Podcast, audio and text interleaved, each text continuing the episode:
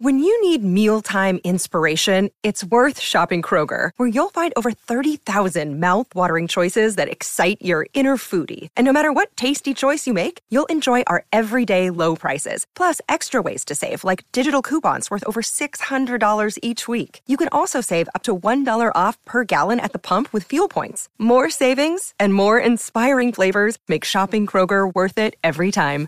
Kroger, fresh for everyone. Fuel restrictions apply. Celtics Reddit podcast. Back out to Smart. Fakes the pass all the time. Three.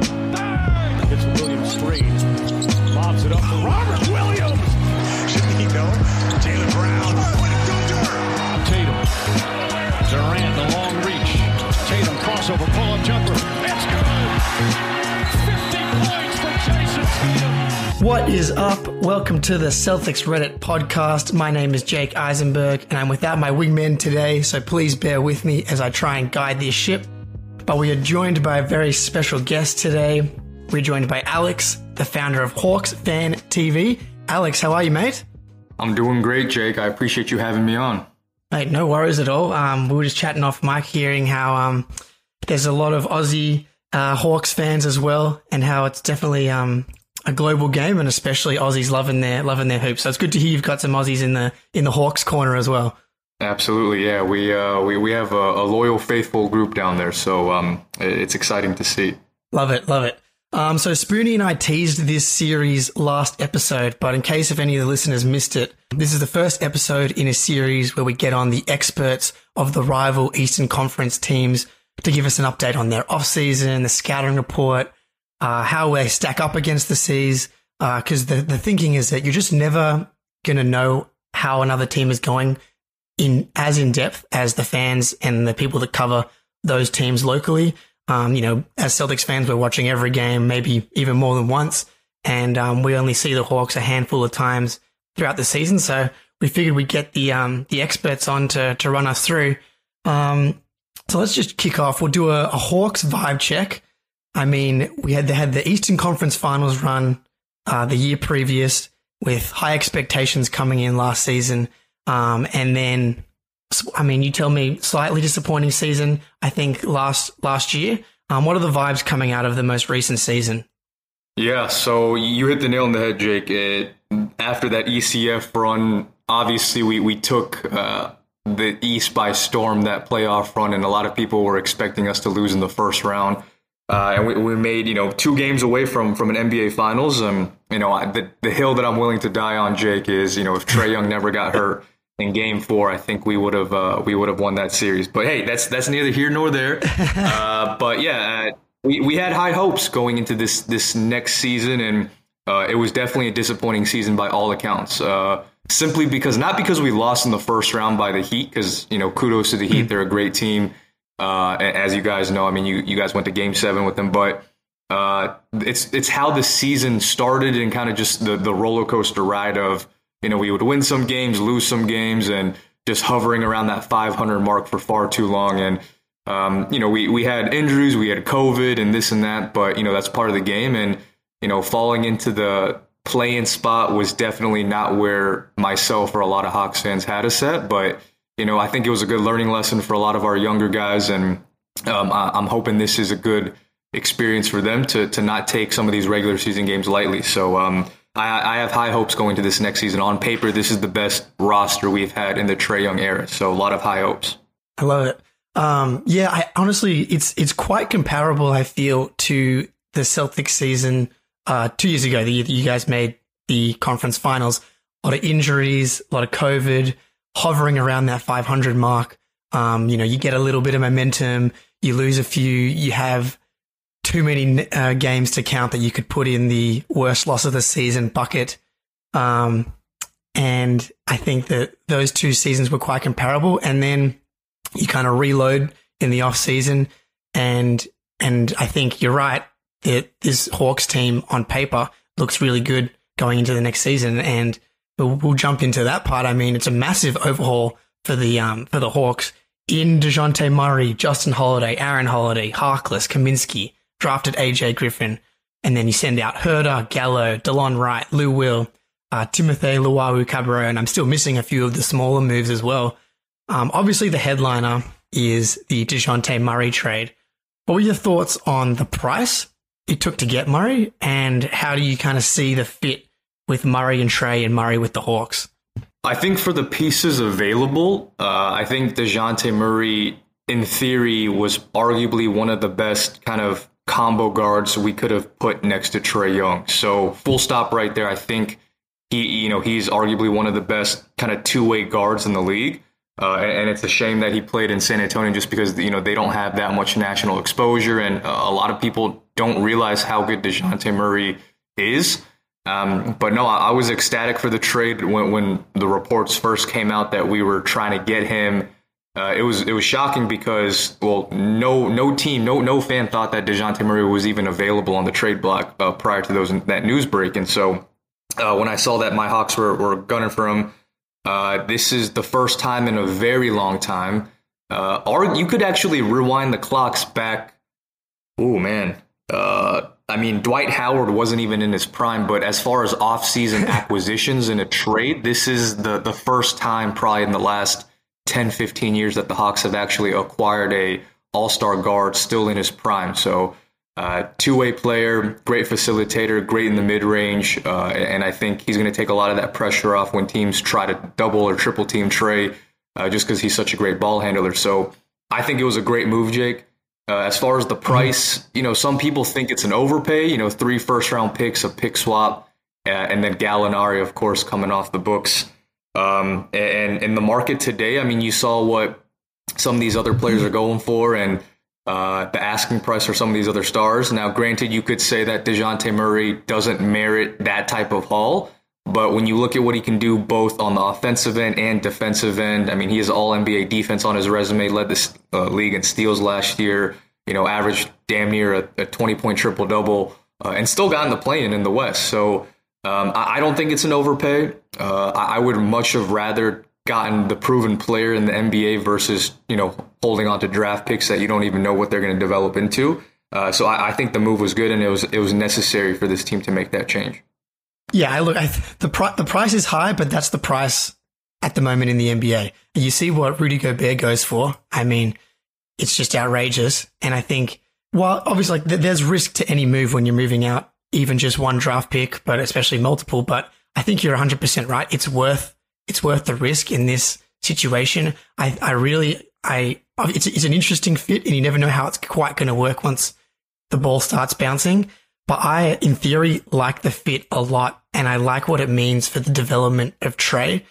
Um, I mean, Trae Young, he's already proven to be one of the best offensive players in the league, not just one of the best point guards in the league, but one of the best offensive players in the league this early in his career. Like, absolutely man, he is he is a maestro uh, in the in the offense. And but one piece of the of the offense that I think's missing, and you can probably speak to this as well, is is the off ball stuff. And, and you know the the easy comparison with Trae has always been the Steph Curry stuff, and um, the biggest difference to me has always been the the off ball impact. And I mean, Steph Curry's the best off ball player of all time. He's so good off ball that the rest of his game becomes underrated. But I, what I think this can do yeah, for Trae and for the Hawks, yeah, right. Um, what I think this can do for Trae and the Hawks is that it, it's going to give Trae at least um, the option to to work off ball and develop that skill set. Like I was looking at um, some stats that Max um, uh, Liz, at Lismet 14 um, and just looking at total pick and roll usage last season and points per possession. Um, and Trae wasn't in the top 10, which surprised me because he's that good. Um, in the pick and roll. But then you look at the volume of pick and roll.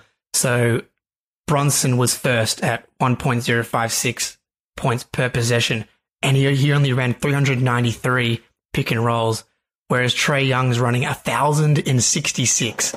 And the next closest player on that list is Luka at 844, who I think would have caught him because Trae, I mean, it would have been closer at least because Trae played 11 more games.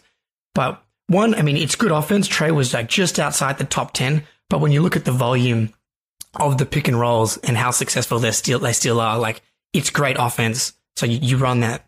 But I think bringing in Dejounte, giving Trae now the option and the ability to develop that part of his game can be really good, not just for this season, but I think it's a worthy investment for to bring Dejounte in. But an underrated aspect of bringing Dejounte in is the development of Trae Young's um, overall game. What do you what do you think about that? Yeah, no, absolutely, Jake. Um, and, and, funny enough, if and a lot of people don't know this, but Trae has been very vocal about wanting to play more off ball. Uh, however, we just haven't had the personnel to to actually be able to maximize that. Because uh, when you look at the roster in the Trae Young era, uh, you haven't had many you know competent ball handlers outside of Trae. I mean, so when you look at just the roster construction, um, and when you bring in a player like Dejounte, who's a proven ball handler, I mean, he was top five in assists and playmaking last year. So I think that's going to be tremendous. Uh, Trae, I think last I saw, he was shooting like 46, 47% from three on catch and shoot opportunities. So he, he's basically money when it comes to, you know, those open looks. Uh, and when you bring in someone like DeJounte, I think that's really going to unlock that. And same with DeJounte too, vice versa. And I think the biggest knock with him is, you know, he can do all these great things, but a lot of people like to nitpick on that three point percentage. Mm-hmm. Um, and granted, when you look at Trae's first couple of years in the league, he was shooting mid 32, 33% from three, not because he was a bad three point shooter, but you know, the degree of difficulty and the types of threes that he was taking was was all self created, you know, highly contested threes because quite frankly, no one else could could play make. So I think uh, they're going to help each other tremendously off both off ball uh, and developing that part of the game. And I'm excited to see it because because Trae definitely wants to do that, and I think this is finally the first season going into year five mm. that we'll be able to see that on full display. Yeah, I, I think people do get so caught up in that three point percentage where they forget about the rest of the game. And Dejounte Murray is someone that doesn't really need to hit threes in order to be inc- incredibly impactful. Like he does everything. And I think that spurs culture, um, similar to what we saw with Derrick White. Like he couldn't hit a shot for like three months. He was still really impactful. All the metrics pointed to him being an impactful player on both ends of the court. And Dejounte Murray is a, a better player, um, an all star version kind of, um, of Derrick White. And yeah, you can get caught up in the 33% uh, three point shot, which, you know, could easily, could easily hop up. Still, still a young player. Um, but everything that he brings to the table on both ends, I think, um, is really exciting for, for the Hawks. Now, Murray has been in the news a little bit this week, but going back and forth with Paolo, banging dudes on the head, um, at pickup games. What, what, what, what are our thoughts on, on DeJounte's, um, off season so far? Oh man, uh, I, I, had a feeling you were going to bring that up. So yeah, it's been uh, it's been polarizing, right? Just when you see people on Twitter and social media react, you know, some people love it, some people hate it. They think he's corny, whatever the case may be. Personally, Jake, I I love it. I can't get more. I can't I, I, I can't ask for more because you know the Haw- Hawks players in the past. We've been missing uh, players like Dejounte that that play with that edge, that play with a little bit of tenacity and attitude and uh, I mean, you could even make a case that a, a lot of our players are, are, quote unquote nice guys, right? So, um, mm-hmm. and I think a lot of op- opposing teams take advantage of that. Um, and when you look at some of the, the the better teams in the landscape of the NBA, I mean, I mean, you guys should know firsthand. You, you know, you have Marcus Smart and players like that that just play with that dog mentality. Yep. And I think Dejounte brings that. Uh, so I love it, and, and, I can't wait to see uh, you know him in action in the regular season. Yeah, look, it's a, it's it's a peak off season topic, that's for sure. Um, and that's the first thing that popped into my mind uh, was Marcus Smart. Like you you just need a guy on your team like that that's going to fire everybody up and bring people up to his level. And Marcus Smart's been doing that for the Celtics for ten years almost now. So um, yeah, I love I I like it. I like a little bit of pettiness and look, you know is is Dejounte putting a target on his back for the Magic? Maybe, but I mean, I don't think the Hawks are too worried about um, the big bad Orlando Magic coming to get them this next season. yeah, no, absolutely not. Uh, we, we, definitely have our, our sights a little higher than the Orlando Magic. No disrespect yeah. to them. I think they're going to be a, a, good competitive young team in the future, but yeah, yeah not, not worried about them right now. exactly, exactly. All right. Um, now moving on to maybe the next biggest move for the Hawks in the offseason. Uh, the Kevin Huerter trade. Um, Huerter for Mo Harkless, Justin Holiday, and a protected first round pick. Um, I mean, look, I was always been a big uh, red velvet guy, um, and I can imagine that it was another polarizing move for the Hawks.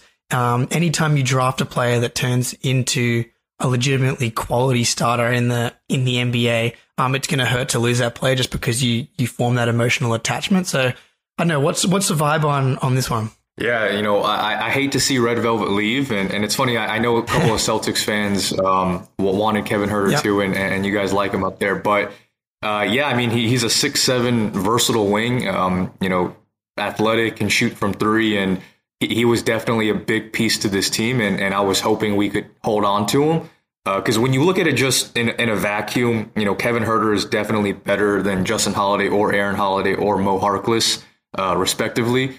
Um, but I think it was a move a to to shed some salary, but also to to bring in more defensive pieces, right? Because the one knock on Kevin Huerter is he can have moments where he plays really good defense, and then you know most of the time though he he's getting beat or he's a little weak when he, when it comes to his, his frame. Even though he's tall and athletic, he, he's a little bit uh, a little bit too skinny sometimes to play that three slot.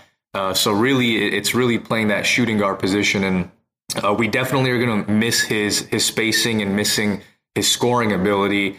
Uh, but you know, I think it was a move necessary just because of you know how bad we were defensively last year, and when you bring in the Holiday brothers, who uh, definitely add a little bit extra on the defensive end, especially Justin Holiday, I think. Uh, it's going to mesh well with you know the players that we do have on the offensive end to kind of counteract you know Kevin Huerter's 12, 13 points that we're going to miss. Yeah, yeah, exactly. I think the Hawks can, you know, they they can stand to lose a little bit on offense. I mean, they were second in offense last season. Like that's that's seriously impressive. But as you said, they were 26th in defensive rating last season. So you you send out Huerter, um, and we'll get to Gallo in a sec. Um, but you bring in Mo Harkless, Holiday, and Dejounte, all defensive upgrades. Um, and I think, you know, we've already talked about how great Trae is offensively. I think when you've got Trae on your team, we're going to see a little bit this year, but I think I, I, think the floor kind of feels like top 10 offense when you've got a guy like that um, orchestrating your offense. So I think you can stand to lose a little bit offensively when you're bringing in some defensive upgrades. Um, so Gallo, another offensive piece that um, came that went out last season. Um, obviously coming to the Celtics on the mid-level exception on a two-year deal. Um, so what, what's what's the scouting report on Gallo? What can we expect from the the big Italian at this point in his career? Oh man, it, it, was tough to see Gallo, you know, leave us. Uh, the the Italian stallion rooster. He, um, it, it, was pretty much it, was inevitable, Jake, that that he wasn't going to play his final year of the contract, and this was mm. pretty much you know a telltale sign even when we first signed him. But uh, the scouting report, first and foremost, I mean, he he's still one of uh, the best scoring big men coming off the bench in the league, in my opinion. And he's still a serviceable, even starting four uh, in this league, just because he's just that good of a shooter. Uh, you know, he's great in the mid mid to low post. Uh, but my favorite quality about Gallo is is his ability to get to the line. You know, that's that's a very underrated aspect of his game. And you know, he does this move where he pump fakes, you know, two or three times to get his defender in the air, and then he'll just kind of yep. throw his big body in there uh, and usually converts an and one opportunity, but but you know at the least he's getting to the line. So uh, he was honestly probably our best post scorer the past two years. Uh, our best option uh, in, in, the post, just feed him and, and see what he can do. And you guys are Celtics fans. You obviously saw that one game uh, last year when, when he lit yep. y'all up for 10 threes uh, at the franchise record. So he can still have moments like that. Um, and and he had some big moments for us in the playoffs when we made the Eastern Conference Finals, and uh, he's he's just a he, he's just a, a, certified professional scorer. Now, with that said, uh, he, is one big. no, stop! Don't don't keep going! Don't keep going. no, uh, no, he's great offensively. Can space the floor and get to the free throw line, but you know he he's a uh, he's a turnstile on defense, unfortunately, and um, you know, that's why sometimes we couldn't play him in certain lineups just because he, he would just get consistently beat. Uh, and, and, even, you know, when, when a perimeter player would get beat uh, initially, you know, he has absolutely zero rim protection. He's not even going to contest at the rim. So if, if Gallo's your last line of defense and you have a player driving to the rim, he's not even going to jump. So be prepared for that. and, uh, yeah, he's going to get burnt a lot on, on the defensive end, but I think he makes up for it with, with his scoring and shooting ability. Yeah, well, look, we're we're definitely clipping the first half of that. There's there's absolutely no question. Um, we love to hear hear, hear hear hear all of that. Um, yeah, and I think that's that's what we we expect, right? I mean, fuck, Brad Stevens saw Gallo hit 10 threes and he was like, "Oh, we've got to get this guy in here." Um, but yeah, I think that's what he does. That's what he's always done. Uh, he's going to be a little bit of a scoring punch off the off the bench that can help lighten the load a little bit, scoring wise for the Jays. Um, and defensively, yeah, you you know, anyone that's coming in on the mid level, they're not going to be a perfect player. Um, and defensively is obviously where those flaws lie. Um, but when you bring him into a team like the Celtics, that's just loaded with defensive talent. You know, you can run lineups where he's the only bad defender on on the court, and everybody else can kind of cover for him. So I think um, a combination Absolutely. of not having to play him too much, yep, and then surrounding him with um, legitimate defensive talent will kind of uh, balance that kind of stuff out. But yeah, um, having legitimate bench scoring off the off the bench for the Celtics um, was a whole was a was an issue for them last last off season, uh, last playoffs. So um, very exciting for the Celtics. Um, overall off season grade for the for the Hawks. What are you thinking? I mean, I kind of have to say this just because, uh, as I alluded to earlier, Jake. I mean, we haven't acquired a all star player, you know, in his prime, going into his prime in, in over a decade, maybe two decades. So because of that move, it, it kind of shows the new regime and the, the leadership in, in Atlanta that you know we're willing to push the chips into the table, and uh, because of that, um, I, I, have to respect it. And, and we've been begging for another All Star to pair next to Trae. so because of that, I'll give it a modest A minus. Love it, love it. Okay, good. That was that's a nice balance. You know, not too homery, not A plus. Um, fair grade. Yeah. Look, I, I, I really like the off season. As I was kind of doing some prep for the podcast, the more I was kind of diving into it, the more it made sense to me. Um, yeah, so yeah, I'll, I'll give him, I'll give him a, I'll give him a A minus as well. Um, just so I don't have any, any Hawks fans coming after me too hard after this one.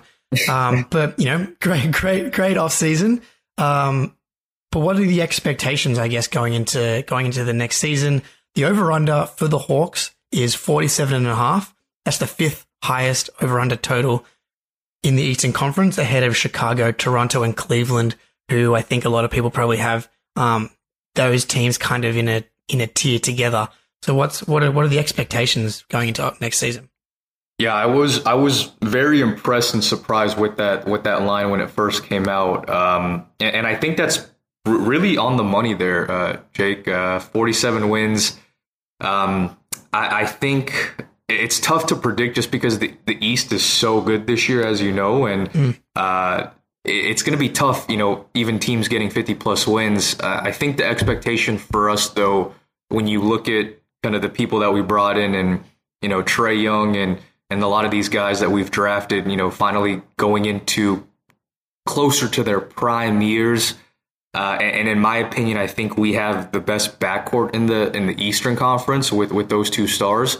Um, so with that, I'd say the expectation is at least a top six seed and avoid the play-in. That if, if I think if we got anything under a six seed, I think that would be disappointing in my opinion.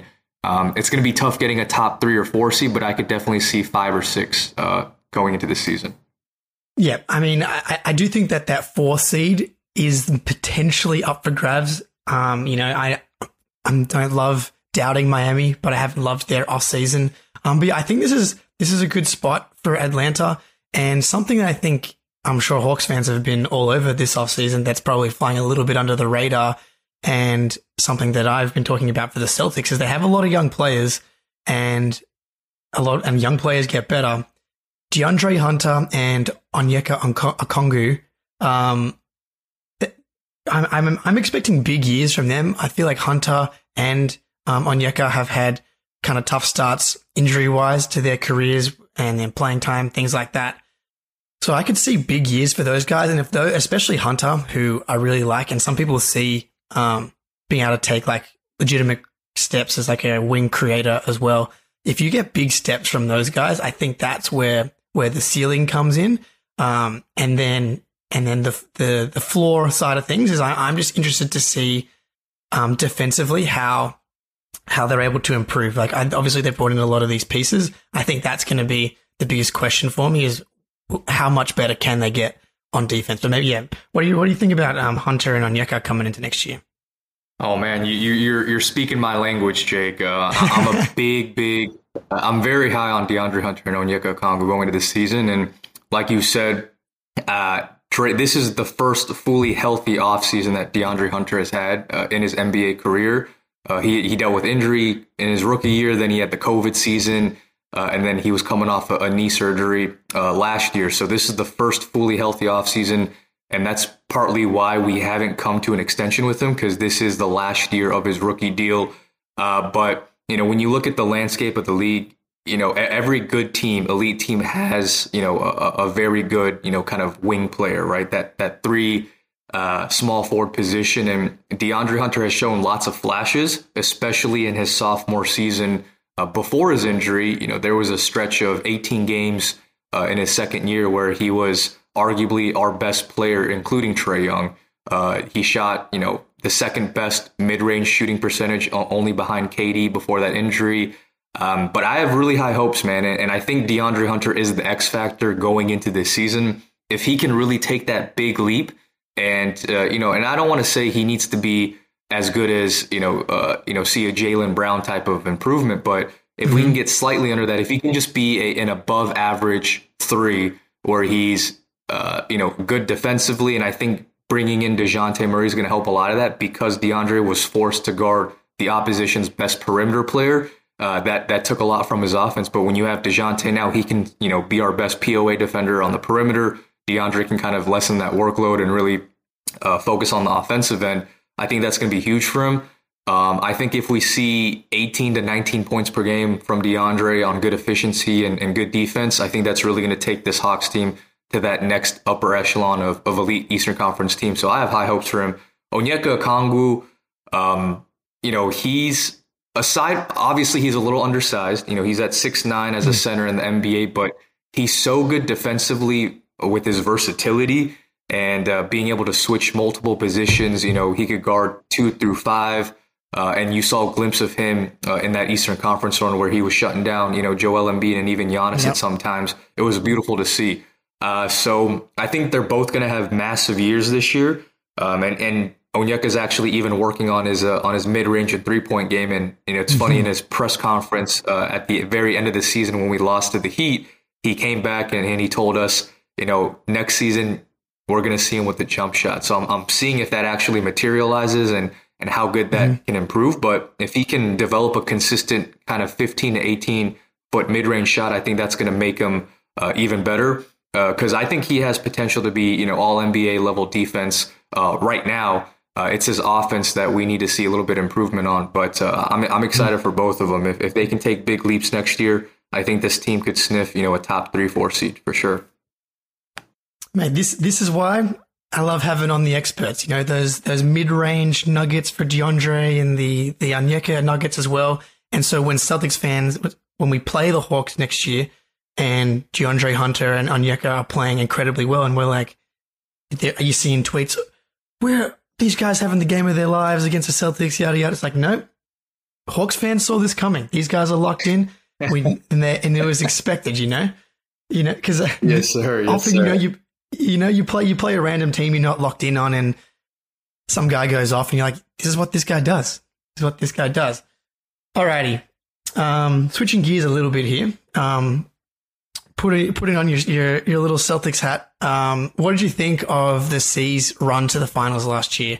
Um, any surprises for you throughout that run? Um, who impressed you? Uh, anything like that?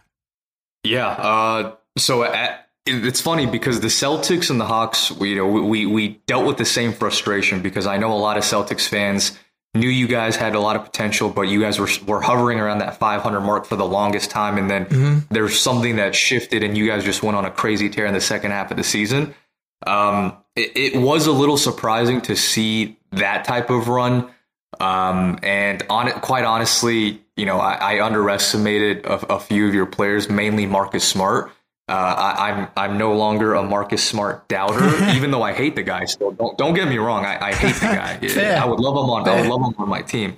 But no, he he really um proved to me that no, he he he deserves to be in this league. But no, I, the Celtics are a good team, and, and you know, like you said, I think it starts on the defensive end when you have players like Marcus Smart and Jaylen Brown and Robert Williams and you know, you brought in Derrick White, who I, I was advocating the Hawks should trade for last off uh, trade deadline. Mm-hmm. It's funny that we now got Dejounte Murray, but yeah, yeah, uh, and then Jayson Tatum. So you guys have a lot of you know good defensive pieces, but then you know Jayson Tatum and and, and Jaylen Brown kind of taking that leap as well. Um, it, it was surprising, but you know I, I think where you guys are at now, I think this should be kind of the norm for y'all moving forward.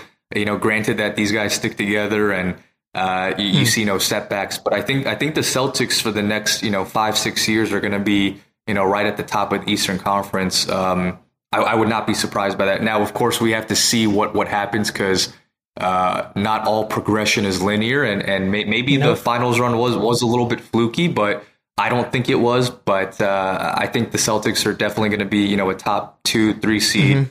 Uh, three seed, I think, is is like the last like furthest I would go. But I think a, a top one or two seed is, is more realistic for you guys. Uh, and I'm excited to see what you guys do. Um, you know, it's uh, I'm, I'm, hoping if our Hawks can improve and we'll see some of these other players develop. I'm, I'm hoping we can kind of uh, reignite that rivalry that that we've had mm-hmm. in the mm-hmm. past. And um, yeah, it'll be a fun series going forward, just because a lot of your best players are relatively the same age as a lot of our best players, and, and it'll be an exciting matchup, you know, for years to come. Yeah, it's it's it's been a fun matchup in the regular season the last couple of years. Uh, we haven't been able to to match up in the playoffs quite yet, but um, I, I I think it's coming. I think it's coming.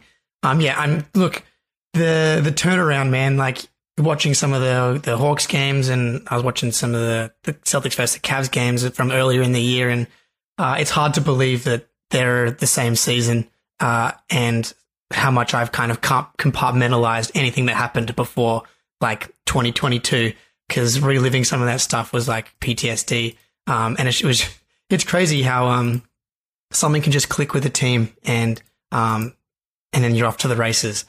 Um, so what did, what did you think of the off, off, off season editions of Brogdon? And we already touched on, on Gallo, but I guess, I guess Brogdon. Yeah. I mean, if, if Brogdon stays healthy, I think that's going to be a huge, huge, uh, acquisition. And, um, and and remind me, Jake, who was y'all's starting back? Was it Marcus Smart and Jaylen Brown? Was that the lineup you guys were running? Uh, yeah, Marcus. Yeah, I was. Yeah, I was.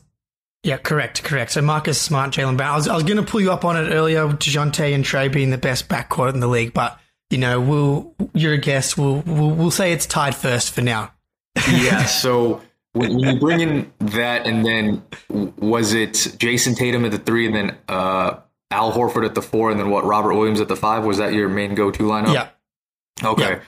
So yeah, when you bring in someone like Brogdon, it's it's going to be interesting to see because you know personally, I think a healthy Malcolm Brogdon is uh, it's tough because he, he's also you know people forget he's really good defensively too. You know he's really good yep. defensively, um, and he's just been battling injuries and and you know he he's a he's one of the few players that has a 50, 40, 90 season under his belt. So I, I, I am actually very high on Malcolm Brogdon, and I think he's a much better player offensively than Marcus Smart. Um, so I could I could see scenarios where you guys run, you know, Smart and Brogdon at the one and two, and then Jaylen at the 3 mm-hmm. Tatum at the four, and then whoever at the five, and that's a really good one through four lineup. Um, yeah, it's going to be scary. I mean, if Malcolm Brogdon stays healthy and, and he can kind of go back to what he's done in the past uh, when he was on the Pacers and things like that, I think you guys have definitely improved just by adding that. Uh, but the big question mark is his health. Um, he hasn't been able to stay healthy for a long time. So um, even even without that, let's just pretend Malcolm Brogdon did get hurt or he was never on the team.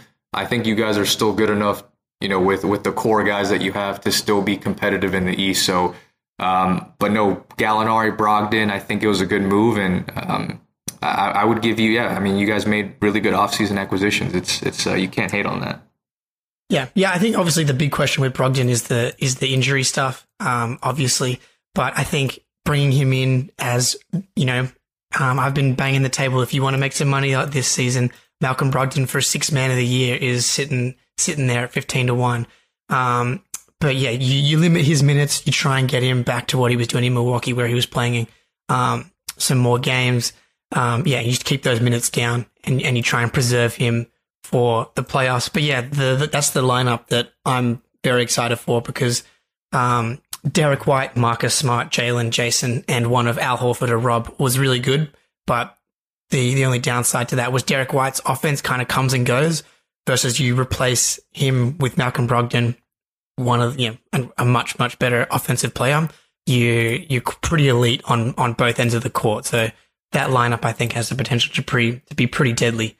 Um, alrighty, Absolutely. looking ahead, looking ahead to um, next season.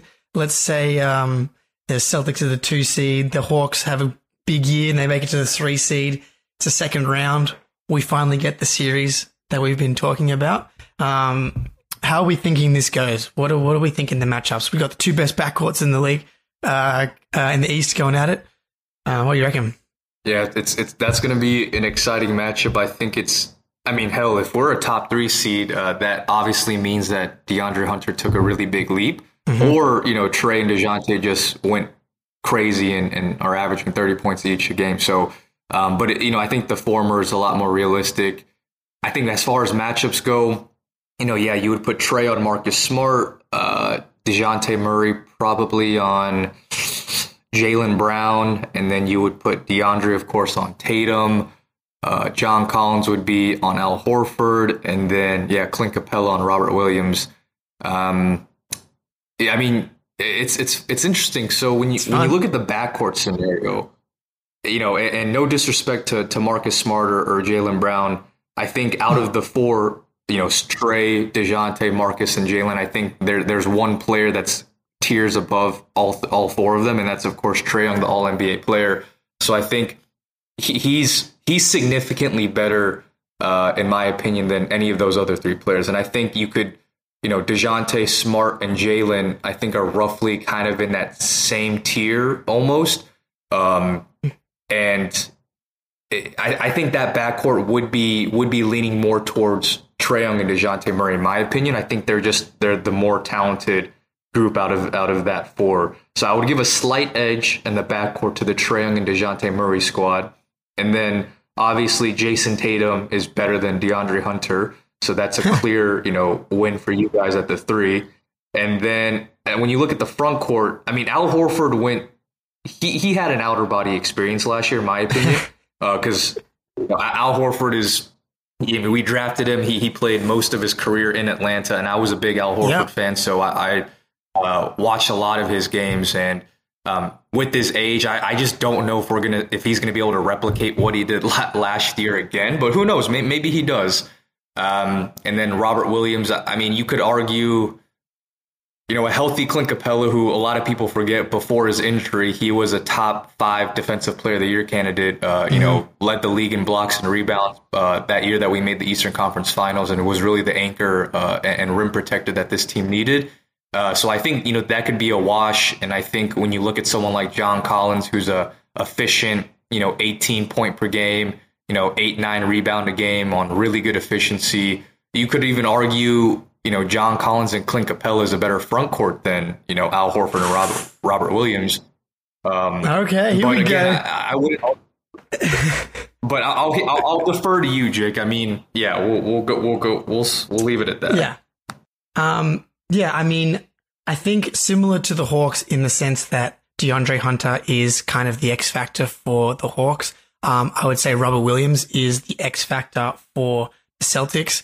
And last year was kind of his, his breakout year, obviously, um, where he played big minutes. Um, and he was, you know, on all, all defensive team.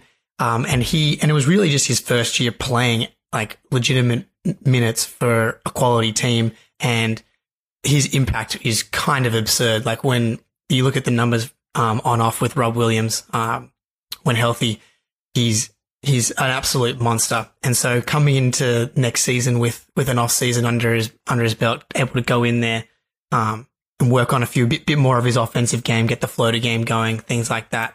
Um, that's someone who I would, who I would caution for other teams, um, when going up against the Celtics to not underestimate because, um, he kind of does stuff that, that a lot of other humans and NBA players can't, can't do. Um, yeah, I think it would be, I think it would be a fun, a fun matchup for sure. Like, um, Trae Young versus Marcus Smart for seven games or however many games the series goes would just be, I mean, we're to, we're to, there's to be some hate coming out of, um, of Twitter during that one. Absolutely no question. Like, um, Trae just absolute wizard going against a defensive player of the year, I think is a, um, a clash of the titans on, on two ends of the floor. I mean, Trae obviously quite flawed defensively, um, and Marcus has his limitations on, on offense as well. So, um, I think that would be a really fun, um, fun battle. Um, I, I do have a question on Trae. um, you know, as far as the, the defensive limitation stuff, um, and watching Steph Curry in the finals, like, you know, his defensive ability has gotten better and better as his career has gone along. And I think that's probably, um, when you look at the playoffs, where I start to just feel a little bit of pause, um, for the Hawks, just, um, when you have a, a weak link quite like that on, on your, on your starting lineup or as your, as your best player. Um, what are your thoughts on Trae and his defense and how that fits into winning kind of at the highest level?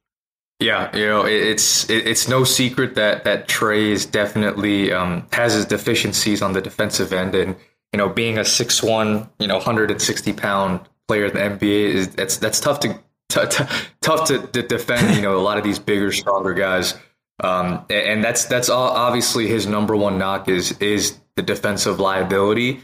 Um, now, you know, as far as you know, getting steals and you know, poaching the passing lanes, I think he's pretty solid at that. But when it comes to just off-ball defense and you know, on-ball defense, it's you know, he, he does tend to get beat quite a bit. Um, and, you know, part of that is is effort. Part of that is just his size. Um, but I think it really boils down to the willingness to want to play defense. Um, and you know, as you mentioned, the Steph Curry thing. You know, you know, his first few years into the league, uh, he, he was. Uh, not good defensively. At least he was nowhere near the defender that he is now at his age. Um, and I think Trae can kind of use that similar path and mold, you know, as he gets older. And, you know, people forget he's only 23 years old. So uh, he's still a, a, child, in my opinion. So as he matures and builds out his frame more and adds more muscle, I think it's going to be, it's going to bode well for him. And especially when you add a player like DeJounte to bring in that defensive first mentality, but also when you bring in DeJounte, now Trae can focus on not having to dribble the ball, you know, all four quarters of the game, not having to make plays for his teammates and exert all of his energy on the offensive end. So he's going to be able to, you know, reserve a lot of that uh, stamina on the defensive end now, now that we have DeJounte. So I think that's going to help tremendously as well. Um, but yeah, I mean, he, has got to improve on the defensive end. Jake. There's no sugarcoating it. Um, and, and I think he knows it too, and he sees the tweets. He's very active on social media. People mm-hmm. like to knock him for his defense. Uh, so I think hopefully uh, he, he turns that corner and improves defensively. You know, I don't need to make, I don't need him to be an All NBA defender, but I need him to yeah. be at least a average defender in order for us to really take that leap. But yeah, it's similar to kind of the Gallo thing. It's if you can surround him with four other mm-hmm. above average defenders and Dejounte, DeAndre, Clinton you know, JC or whoever we put at the four, I think that's going to help him out uh, and this team out a lot too. So if he's the only weak defender, I think we can get by with it just because of what he brings offensively. But we'll see. Yeah, I think I think this year is going to be um, very informative um, from that perspective because yeah, as we already touched on, you know, we sent out you sent out Huerter and Gallo, um, whose knocks are defense, and when you have three guys that are playing um, 25 plus minutes that are all negatives on the on the defensive end, that it's going to look worse for for someone like Trae and for someone like Trae where people like any superstar. That's the day we live in. Any anything, any glaring issue in their game. I mean, I'm, I've been on Twitter for uh, six weeks now defending my boy Tatum for his um, subpar uh, finals. Any any any superstar that has something that people can go after, they're going to go after it. Um, and so th- I think this is going to be a year that that Trae Young's going to have the the opportunity to kind of prove some of those those doubters wrong, um, and see kind of see what it looks like on the defensive end. Um, all right, we're coming towards the end here. A bit of fun um, that we're going to do as part of this series uh, is the Schadenfreude rankings. So, uh, for any listeners that don't know what Schadenfreude is, it's basically um, when someone that you hate or dislike, sports hate. No, we don't hate anyone. Um, sports hate when bad things happen to them it makes you feel good. Um, for example, Celtics fans um, watching the Lakers um, and this Russell Westbrook experience um, has brought us a lot of joy, and it was probably the main thing that got me through the first half of the NBA season. And I think that's part of NBA fandom t- now is not just loving your team, but um, kind of getting shots off at other teams as well. So, um, where where do this? And I know, I know the Celtics aren't everybody's favorite team. Um, so where does Celtics rank? Do you think on Hawks fans' Schadenfreude list, and how does that all work for Hawks fans? Oh man, um, I, I can't speak for for every Hawks fan, but I, I can say that a good majority of Hawks fans don't like Boston Celtics fans or, or just the Celtics yep. in general, and especially if you're a little bit younger. Uh, you know, even dating back to that 08 series where we took the Celtics to seven games, I think that's where it really started. Mm. And, you know, the whole KG and Zaza Pachulia beef. I mean, it was great to watch. I, I, went to two of those home games live. And, Amazing. You know, uh, at the time, or it was, it was incredible. Um, that's awesome. For me, I mean, it, yeah, the Celtics are, are, definitely high up there. I, I also take a lot of joy in seeing just Raptors, Raptors and Raptor fans just get embarrassed. So, but I think for me, you know, you mentioned that example, right? You, you love when a certain player does really bad or something bad happens to him. And don't don't hate me for this, Jake, but I, I will say I took a lot of enjoyment uh, watching Andrew Wiggins, uh, you know, mm. uh, take care of Jayson Tatum in that final series. You know, that was uh, quite brutal uh, on, on, that on that front. Yeah, yeah. Look, man, you, you knew I was going to. hey, look, if Jayson's going to cop it, I'm willing to take it too. Um, you know, if you're going to dish it, you got to be willing to take it. And something that I love about Tatum is that he's, you know, he's taken taken it uh, on the chin uh, this season, and um, yeah, so that that's very understandable. I'm I'm glad you have the same experience with Raptors fans. Um, like until I kind of hopped on Twitter, I kind of really got on Twitter the last couple of years, and um, that really exposed me to the Raptors online culture. I have no idea what it's kind of like more broadly, but um, they're very int- have a very intense online presence, um, and we experienced that after a, a off a off a back to back. Celtics went up to Toronto and didn't bring Jaylen, Jayson, Horford, probably missing someone else, and um, Aaron Nesmith and Payton Pritchard took them to overtime, and um, Raptors fans flooded every mention, every YouTube comment about how we're they're coming for us in the playoffs. Um, and I find that they can be pretty toxic. So I do enjoy um, them losing because of their fans, but I kind of actually like a few of their players. So that's kind of a, um, a tricky balance for me. Uh, I, again, I, as you said, I can't speak for all Celtics fans, but for, for, for me personally, it's like, you know, Lakers, but they're in the West, they're kind of always going to be number one. But for the Eastern Conference, it's Philly in a tier all by themselves. I love, love, love, love when bad things happen to them. And watching the Hawks take their soul last uh, two years ago in the playoffs, honestly, one of my my favorite uh, sporting moments. Honestly, like I'll never forget. I was watching on League Pass, and was it yeah game game five in Philly? I forget which one, which game it was in Philly, but um, it was a big the big comeback, and there was no, there was, it was silence. And all I could hear was the stadium DJ playing apple bottom jeans as Trae Young just kind of paraded around the court and uh, made me really happy. yeah, that, that was a great moment. Uh, you know, Joel Embiid is, is right up there for me in terms of just players that, that I hate. Uh, of course, like you said, on, on the basketball court. Actually, no, you know what? I'm of not course. even a sugar. I think he's corny. I, I think he's corny too. Um, and uh, yeah, it, it, was very it, it was very fun seeing just that whole process thing. You know, getting shut down to you know in, in round two. I loved it, but I think Raptors, the fan base, definitely takes the cake for me in the Eastern Conference, just because you know. And, and you might call me crazy, Jake, but I, I mean, I, I think Kawhi. I mean, Kawhi basically saved that franchise, right? I mean, before hmm. Kawhi. Mm you know, they were consistent, you know, first, second round exits for the entire DeMar DeRozan, Kyle Lowry era. And sure, you could blame that on LeBron James uh, or, or, whatever the case may be, but you know, no one really were scared of the Raptors, right? Then they managed to pull off that miraculous trade, get Kawhi Leonard, and they won a ring that year. And you know, Raptors fans are talking like they, they're some historic franchise that won, you know, five, six, seven, eight different championships when you know, quite frankly, historically speaking, they're just they've never really done anything except for that one title run. But mm-hmm. um, I think Kawhi deserves a statue in Toronto. I think he's the greatest Raptor of all time, and, and he, he, every every Toronto resident should be bowing down to Kawhi Leonard for that that gift that he gave them. Yeah.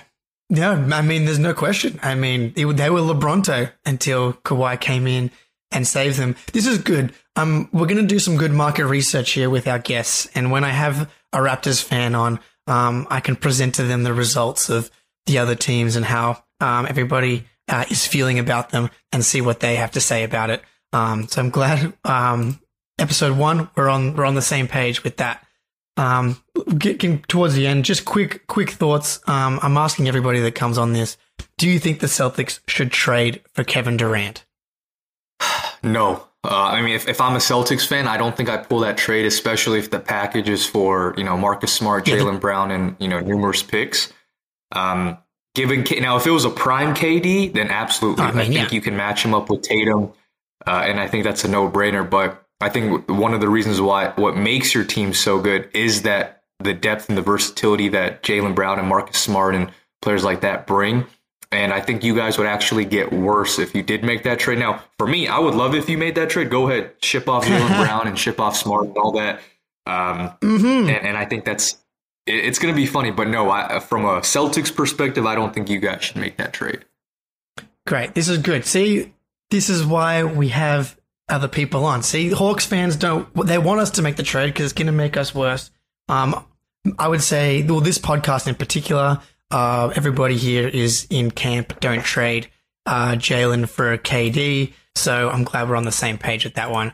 Um, any any final thoughts going into going into next season? Don't be surprised. Trae Young, top five MVP candidate uh, going into next Okay. season by season's end. That's my Right, that's my right. hot take for uh, for this show, Jake.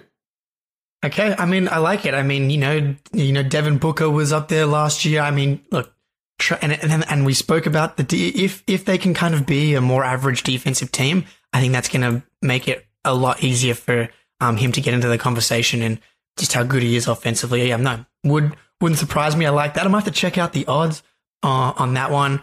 Um, well, Alex, I mean, thank you so much for coming on.